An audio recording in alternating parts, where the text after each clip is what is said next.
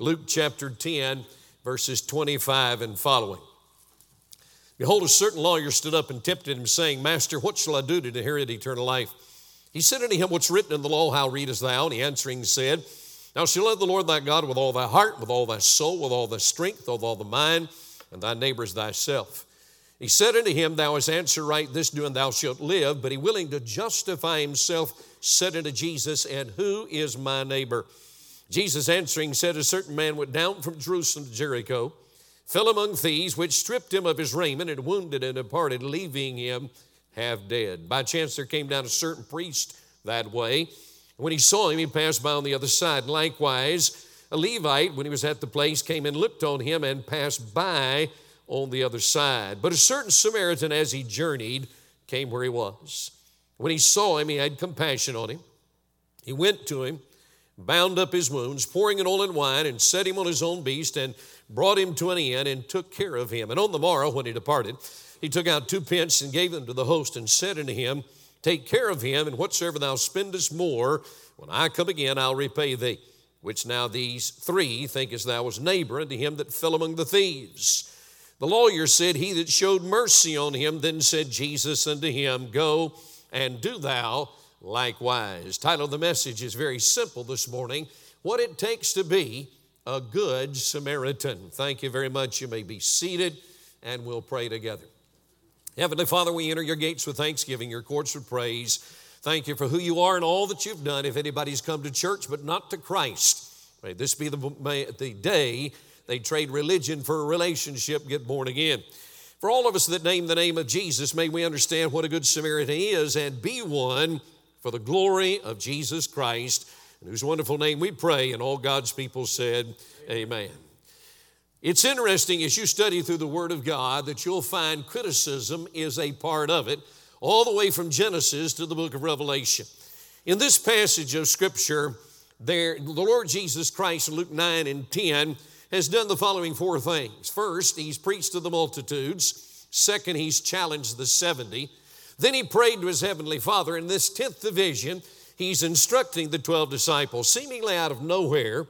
A highly educated student of the Mosaic Law comes to pose a question to Jesus concerning eternal life. The Lord does not answer the question because he knew the motivation, and he gets the lawyer to answer it, which he correctly does. And then he controversially asks, And who is my neighbor? This fellow reminds me of a person who may come to a good independent Bible preaching Baptist church, and on Sunday night, when everything's said and done, they'll engage somebody in conversation in the lobby and discuss the finer points of theology, which we will never solve until we get to heaven. But that same person's never been across the street to say to some lost friend, Jesus saves. So the story before us is not just for this lawyer, it's for all of us. Because the issue at hand is not who's my neighbor, but to whom can I be a neighbor? I want you to pick up the story in verse 30 where this teaching of Jesus is that a certain man goes down to Jericho. Now, that was normal six days a week for the Jewish people to traverse that 17 miles. It was dangerous. And usually people never went by themselves, but evidently this man either went by himself or the people that were with him were already scattered and gone. And so when Jesus started the story, nobody blinked an eye because they knew the hazards of traveling the Jericho Road. In verse number 30, I want you to see, first of all, what I'm calling the condition of the stranger. Now, the man has no name, so I'm not going to give him one, but his condition physically parallels all of us in our condition spiritually when we were born on the road that leads to hell. I want you to notice, first of all, he'd been assaulted. This man is on a business trip, and people jump out from behind the rocks and they beat him up, leave him for dead, and take what he has. It's a picture of all of us when we were born on the road that leads away from God and leads to destruction. On that road, we'd all been assaulted by sin and Satan. The Bible tells us in Acts 26 18 to open their eyes, turn them from darkness to light, and the power of Satan unto God. How powerful is the devil? Did you know that when you and I were born, and I'm not being politically correct, I'm being biblically correct, when we were all born, we were born in sin and children of the devil. John 8 44 says, You're of your father the devil, and the lust of your father ye will do. You say, Preacher, you can't condemn me like that. I'm just telling you what Jesus said about all of us. You say, I'm better than that, then you'd have to be better than the Pharisees that Jesus made that statement to. They fasted two out of every seven days, gave 10% of everything they owned, had Bible verses in their clothing, and Jesus said, If you're not better than that, you don't stand any chance of going into heaven. Friend, you've got to know what you are so that you can see what you can be. But nobody ever gets saved till they first get lost. 1 Peter 5 8 says, Be sober, be vigilant, because your adversary, the devil, is a roaring lion, walks about seeking whom he may devour. Have you ever admitted that you were born in sin, a child of Satan? Now, the Bible goes on and describes this guy in verse 30 because it says, He fell among thieves, Satan is a thief, which stripped him. It's a picture of a lost person. Hebrews 4:13, we're all naked and open to the eyes of him with whom we have to do. You may dress yourself up and come to church, you're just simply a dressed up sinner because God sees us internally, and the heart's deceitful above all things and desperately wicked. The Bible goes on and says he was wounded. It's a picture of an unsaved person. Isaiah 1 6, from the sole of the foot to the crown of the head, there's no soundness in us. But wounds and bruises and putrefying sores, they've not been mollified nor bound with ointment. And then the Bible says they left him half dead. You say, Well, I may be bad, but I'm not half dead. Oh, friend, when you and I were born, we were still born. We were alive in the body, but we were dead to God, dead to sin. Ephesians 2 1 says, You hath he quickened who were dead in trespasses and sin.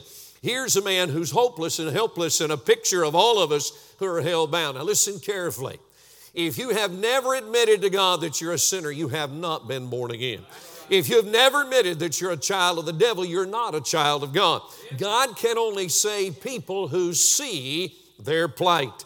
Only save people who come uh, to the foot of the cross as God presents them. Have you ever seen yourself like this? You say, Preacher, it's an ugly picture. That's why Calvary is so beautiful. You see, Calvary is nothing more than a tree with a naked man on it until you see your sin then suddenly it's the most beautiful place in all the earth because it's where the King of the ages died for us, was buried, and raised again. You see, if you this morning will admit that you're a sinner, God will make you a saint. If you understand you're dead, He'll raise you to walk in newness of life. If you'll admit you're naked, He'll clothe you in His righteousness. And if you will come to Christ, Everything you have been will be in the past, and what you can be is present and future, and it's all in Jesus Christ. So here's a man who's been assaulted, but he'd also been abandoned. You'll notice that, first of all, the thieves left him. All they wanted was his money. You may think you're high, wide, and handsome living for the devil, but he's going to destroy your life. The thief comes to steal, kill, and destroy. But Jesus said, I've come to give life the thieves left him. But it's interesting, the theologians left him because there was a priest that came that way. There were 12,000 in Jerusalem at that time. He's doing his duties and he doesn't even slow down, he just passes by on the other side. You know, I've met some people like that in my ministry. They were professional, but they had no personal touch. Pastor, I was preaching in Indiana years ago, and the pastor of the church leaned over to me he said the most liberal Lutheran preacher in the town just walked in the church service. I said, Well, that's wonderful. He'll get an earful this morning. And so I preached the Word of God, and he came to see me at the end of the service. And when a person talks funny, I always count my fingers when I shake hands with him because I never know exactly what happens in that transaction. And he said, I used to be in the ministry and I had a parish and I wanted a parish. And I said, Well, why did you quit the ministry? And he said, Well, I had a funeral and I committed the body to the ground and to the God, to the soul that made it. By the way, if you die without Jesus, nobody's committing you anywhere. You've already determined you can't go to heaven. You got to be born again before you leave. He said a few days later, the widow of the, past, of the man came. She said, Where is my husband? Is he in heaven? Is he in hell? She said, Pastor, is there a heaven or is there a hell? And he looked at me and he said, Dr. Farrell, I can't answer that question. I thought to myself, the children my wife are dealing with in the children's meeting can answer that question. He said, Can you help me? Man, I turned to Revelation. And I made hell just as hot as God made it. And then I went to the last couple of chapters and made heaven just as sweet as He made it. And I said, Sir, the difference between heaven and hell is one person named Jesus Christ. Boy, he bowed his unworthy head, asked Christ to come in his life. Tears came down his cheeks. He said, I went to seminary. Why didn't they tell me where I went about this? I said, You went to the wrong one. That's why. I said, When you go to the right person, old things are passed away, all things are become new. Now, I don't know your pastor real well, but I tell you what I learned as I've been conversing with him on the phone and he picked me up in the middle of the night. I found a man who loves Jesus and loves you. Can I get an amen? If you're visiting this morning, don't visit again. Just come back. And if you're not saved, get saved and then just join right here and let this good man of God pour his life into you. There's a priest, then there's a Levite.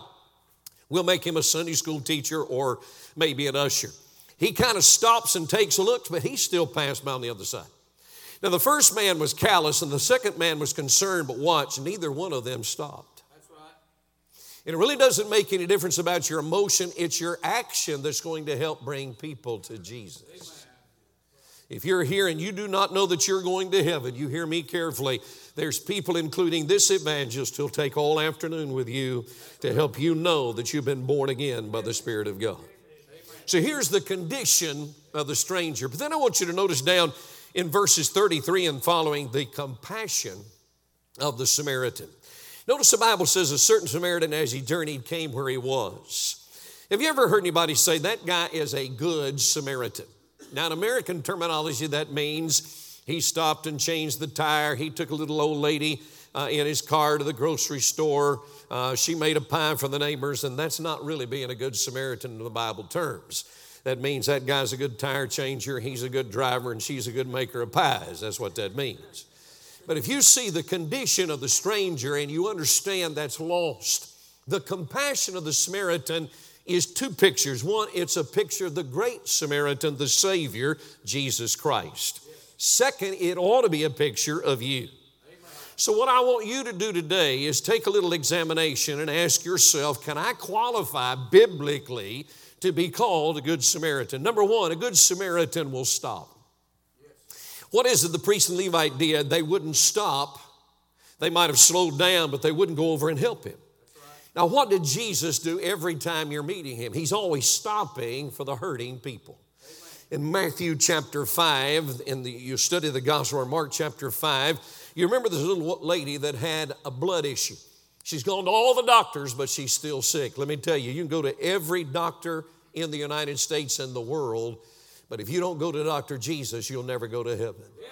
So she spent everything she had. He's the last resort. He should have been the first resource. She said, If I can just touch the bottom of his robe, I'll be made whole. She struggles and gets to the bottom of his robe, and Jesus stops and says, Who touched my clothes? Listen to me very carefully. Jesus never asks a question for information, he knows everything. He asked that question for identification. You see, if you believe on Him, you'll never be ashamed. And if you're ashamed, you just didn't believe on Him. She identified herself, went home whole. What's the point? Jesus is never too busy to stop for people who stop for Him. Mark chapter 10, Jesus is going through Jericho. There's a blind man named Bartimaeus. Some of you older people in the building may remember the song, One Sat Alone Beside the Highway Begging.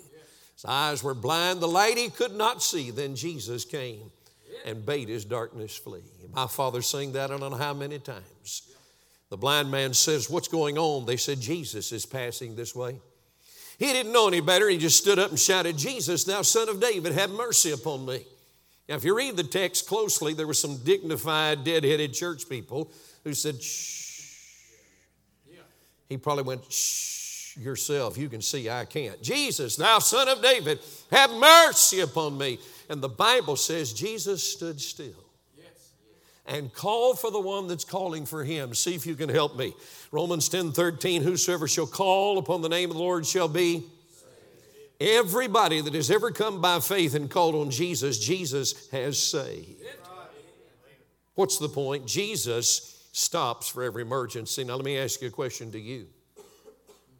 In the process of life, as you have so many things going on, do you really stop for the lost people? Do you really care if they spend eternity in heaven or in hell? I was preaching in this, state some years ago, and the pastor said, Would you and your wife have lunch with some brand new converts? Said, I'd love to. We went in and sat down, and I said to the man, Sir, I don't know you. Would you give me your testimony? By that I mean, tell me when you got saved, where you got saved, who led you to Christ, how you know you're going to heaven. He gave it to me. I said, That's exciting. I said, Now, madam, would you give me your testimony? She said, Have you ever been to Denver, Colorado? I said, Many times. Have you ever preached at a place called South Sheridan Baptist Church? It's now Red Rocks, changed names. And I said, Many times. Did you get saved at South Sheridan Baptist Church? She said, No, I never went to that church. I said, Well, ma'am, you got me confused. She said, I worked on South Sheridan Boulevard at a grocery store. I know exactly where it is. I shop there.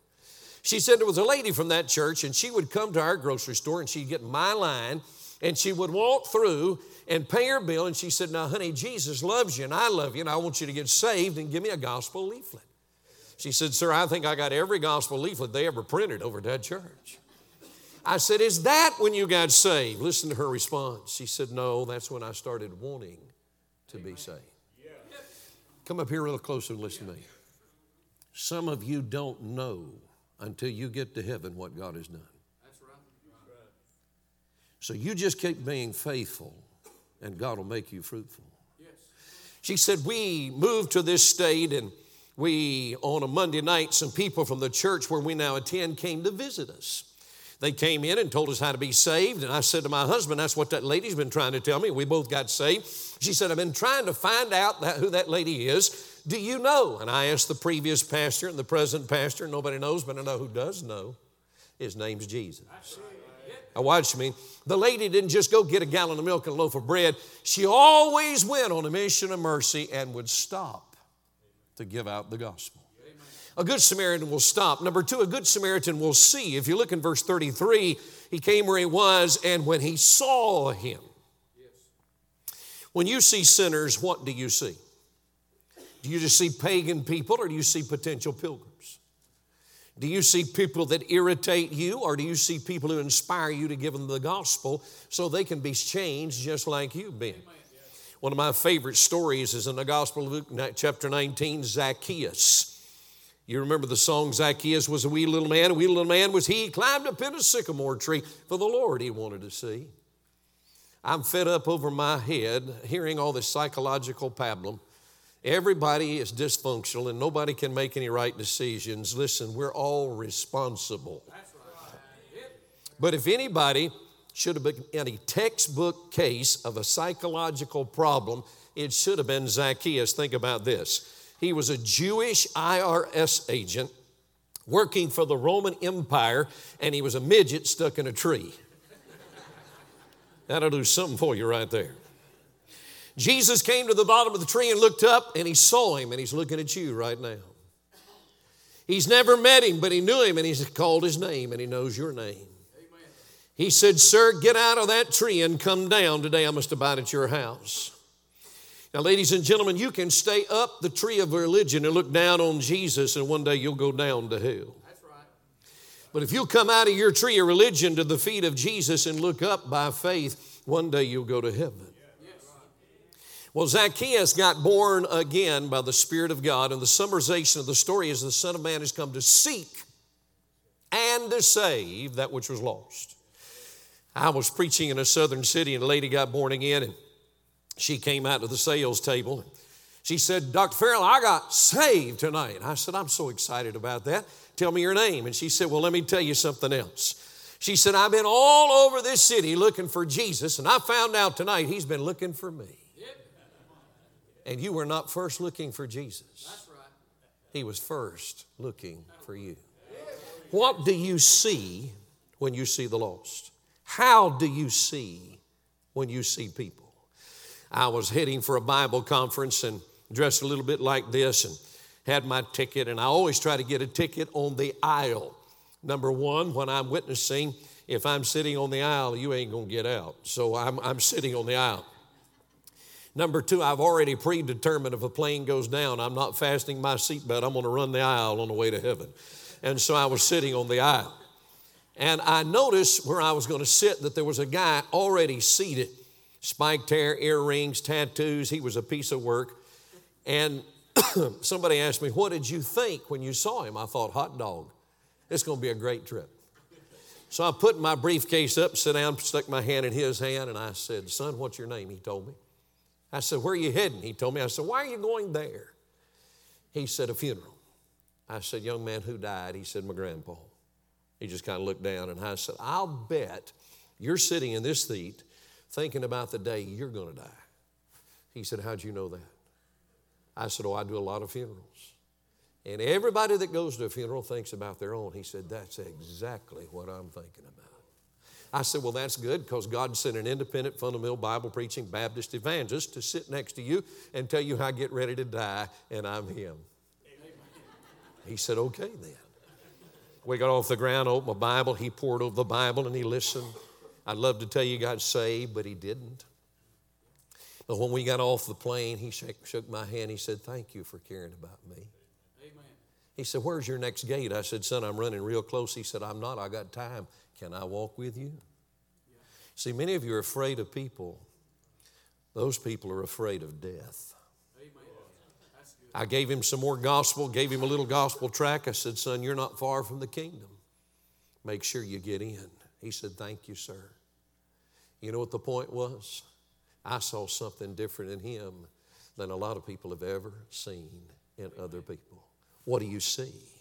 A good Samaritan will stop. Do you will see? Do you? A good Samaritan will sense. The Bible says he had compassion on him. The word compassion carries the idea of your pain in my heart. Let me give it to you again. Your pain in my heart. And you'll never help people until you hurt for people. You can't just be going through life throwing out gospel leaflets. Do you ever really trade places with a lost person? In Matthew chapter 9 and verse 36, when Jesus saw the multitudes, he was moved with compassion. In Jude verse 22, some having compassion making a difference. In 1 Thessalonians chapter 2 and verse 8, Paul said, We didn't give you the gospel of God only, but also our own souls because you were dear to us. Yes. I don't want to know the last movie you cried during. I want to know the last person you cried over. Preacher friend now mine, uh, of mine now in heaven told me a story about a fellow he led to Christ.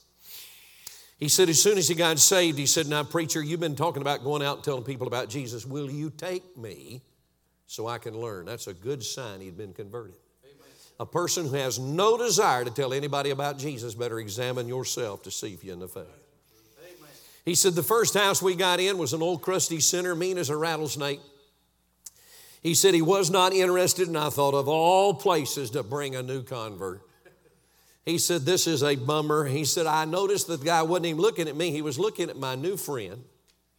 And finally, I just quit witnessing and looked over, and this brand new convert was crying. He said, I quit saying anything, and the old crusty sinner looked at him. He said, What's wrong with you? Oh, he said, Sir, I'm sorry, but I just got saved a couple of days ago myself, and I just don't want you to go to hell. He said, That old mean cantankerous sinner looked back at me and he said, Preacher, if it's that important, start over. Some of you think you're going to talk people into Jesus by your great intellect. You won't. That's right. But if you have some compassion, it'll make a difference. Stop see, sense, and finally, sacrifice.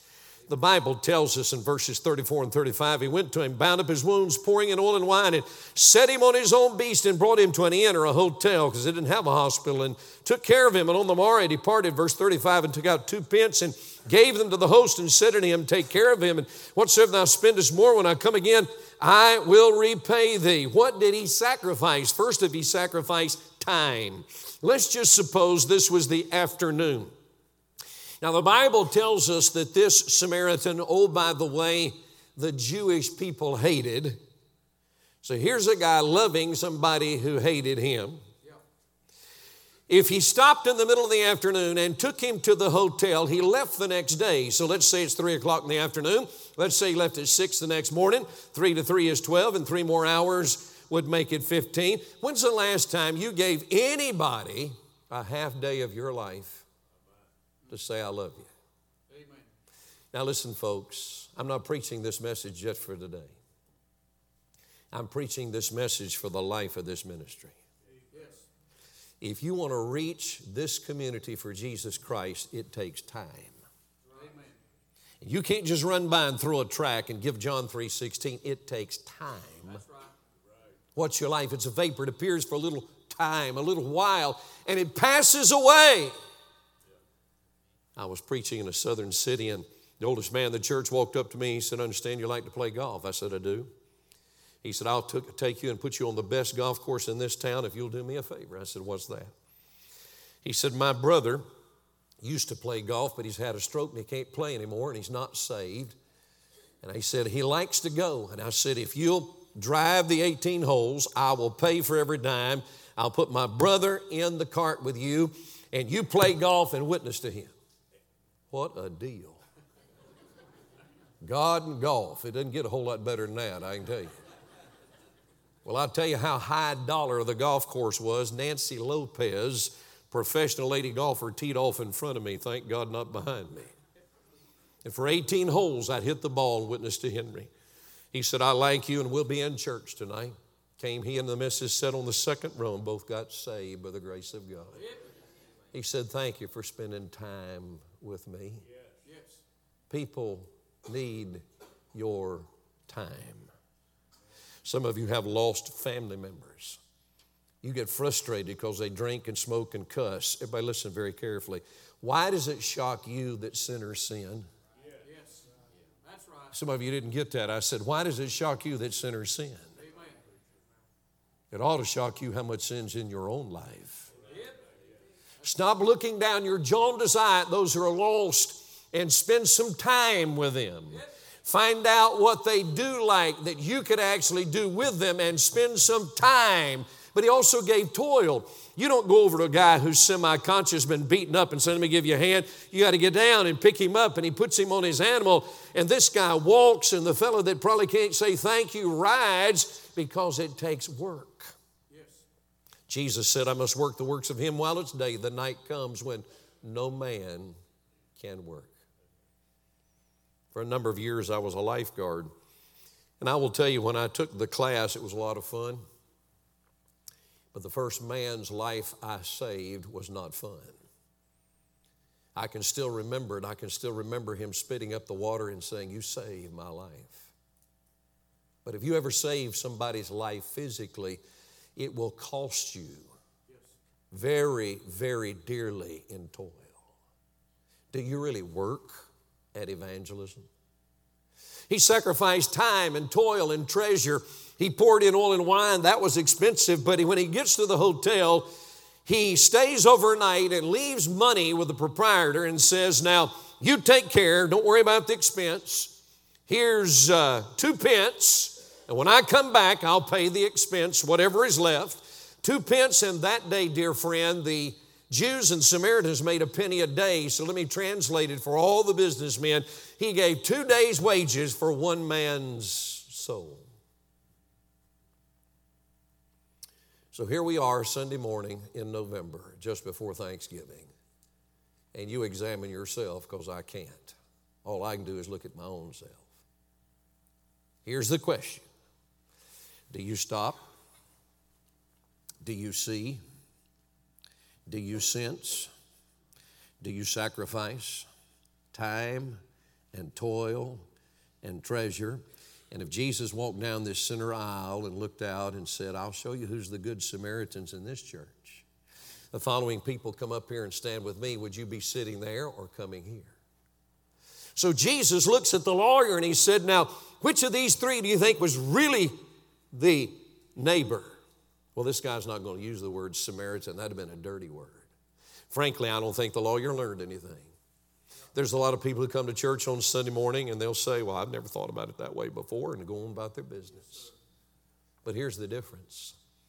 If you walk out of here this morning as a born again believer and you stop at the restaurant and you see the waiter going to heaven or hell and you sense the need and you'll sacrifice some time, you might see somebody saved today.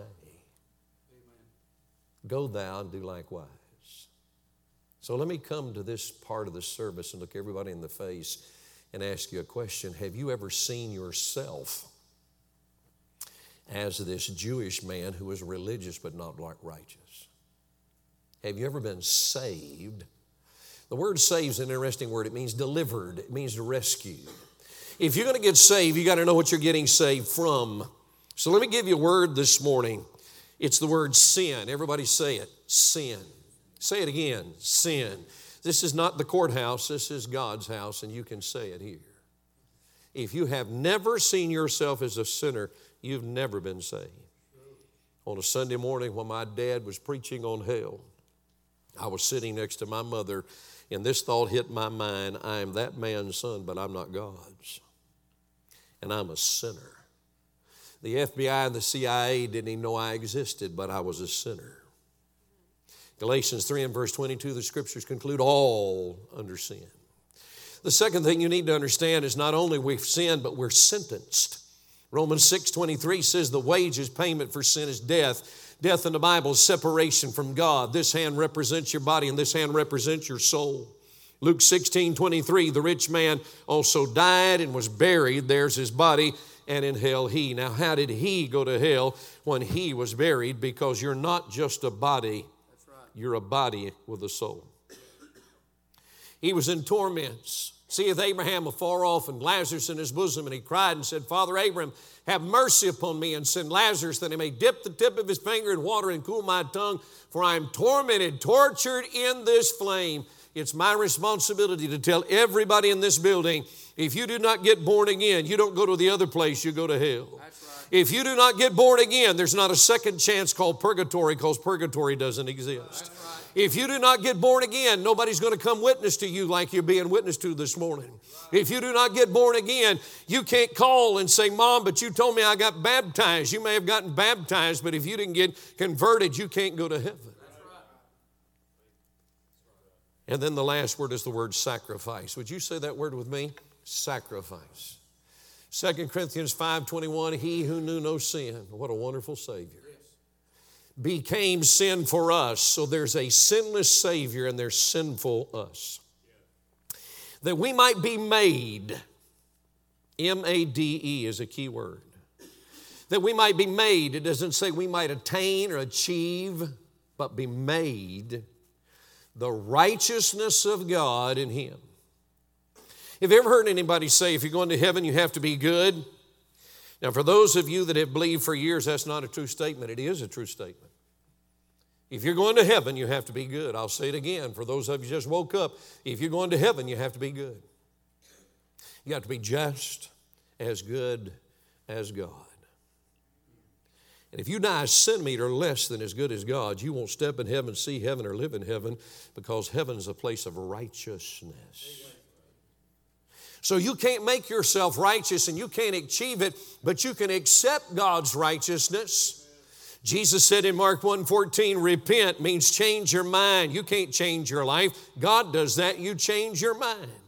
And believe. Transfer all that you've been trusting into the one who's trustworthy and leave baptism and catechism and confirmation and doing your best behind because it's not by works of righteousness which we have done. But according to his mercy, he saved us. And the Bible says, Whosoever shall call upon the name of the Lord shall be saved. And doesn't mean this. I was about to have a wreck, God. I was overseas, they were throwing grenades. God.